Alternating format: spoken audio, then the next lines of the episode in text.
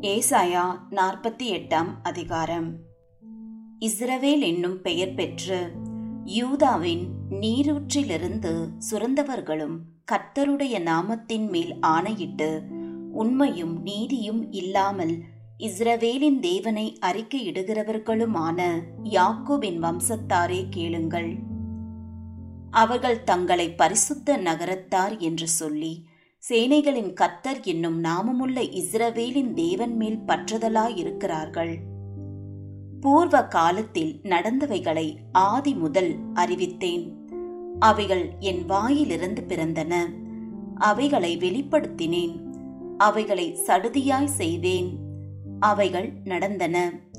நீ கடினம் உள்ளவன் என்றும் உன் பிடரி நரம்பு இரும்பென்றும் உன் நெற்றி வெண்கலம் என்றும் அறிந்திருக்கிறேன். ஆகையால் என் விக்கிரகம் அவைகளை செய்ததென்றும் நான் செய்த சுரூபமும் நான் வார்ப்பித்த விக்கிரகமும் அவைகளை கட்டளையிட்டதென்றும் நீ சொல்லாதபடிக்கு நான் அவைகளை முன்னமே உனக்கு அறிவித்து அவைகள் வராததற்கு முன்னே உனக்கு வெளிப்படுத்தினேன். அவைகளை கேள்விப்பட்டாயே அவைகளை எல்லாம் பார் இப்பொழுது நீங்களும் அவைகளை அறிவிக்கலாமல்லவோ? இது முதல் புதியவைகளானவைகளையும் நீ அறியாத மறைப்பொருளானவைகளையும் உனக்கு தெரிவிக்கிறேன்.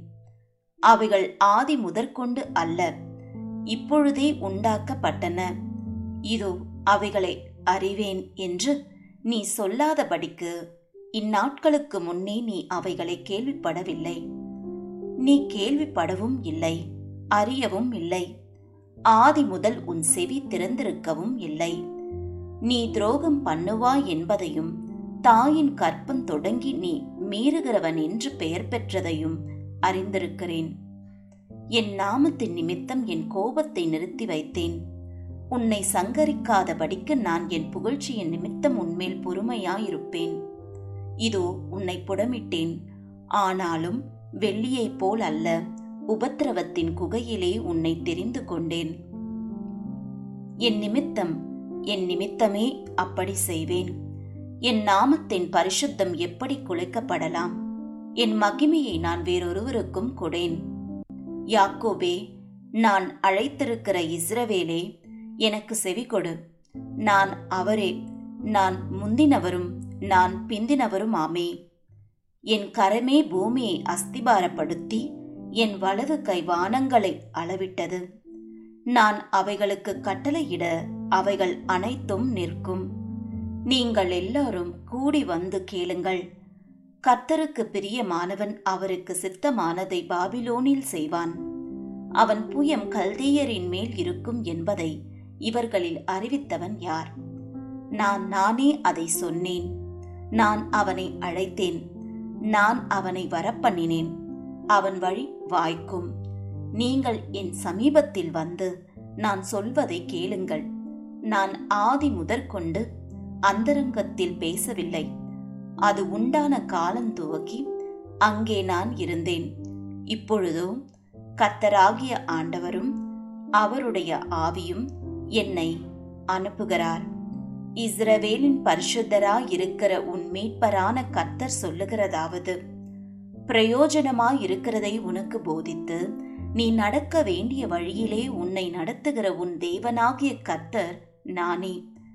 ஆ என் கற்பனைகளை கவனித்தாயானால் நலமாயிருக்கும். அப்பொழுது உன் சமாதானம் நதியைப் போலும் உன் நீதி சமுத்திரத்தின் அலைகளைப் போலும் இருக்கும்.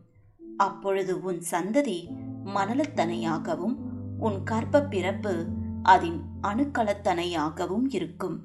அப்பொழுது அதன் பெயர் நம்மை விட்டு அற்று போகாமலும் அழிக்கப்படாமலும் இருக்கும். பாபிலோனிலிருந்து புறப்படுங்கள். கல்தேயரை விட்டு ஓடி வாருங்கள். கர்த்தர் தம்முடைய தாசனாகிய யாக்கோவை மீட்டு கொண்டார் என்று சொல்லுங்கள். இதை கெம்பீர சத்தமாய் கூறி பிரசித்தப்படுத்துங்கள். பூமியின் கடையாந்தரம் மட்டும் வெளிப்படுத்துங்கள் என்கிறார். அவர் அவர்களை வனாந்திரங்களில் நடத்தும் போது அவர்களுக்கு தாகவிடா இருந்ததில்லை. கண்மலையிலிருந்து தண்ணீரை அவர்களுக்கு சுரக்க பண்ணினார். கண்மலையை பிளந்தார். தண்ணீர் ஓடி வந்தது. துன்மார்க்கருக்கு சமாதானம் இல்லை என்று கர்த்தர் சொல்லுகிறார்.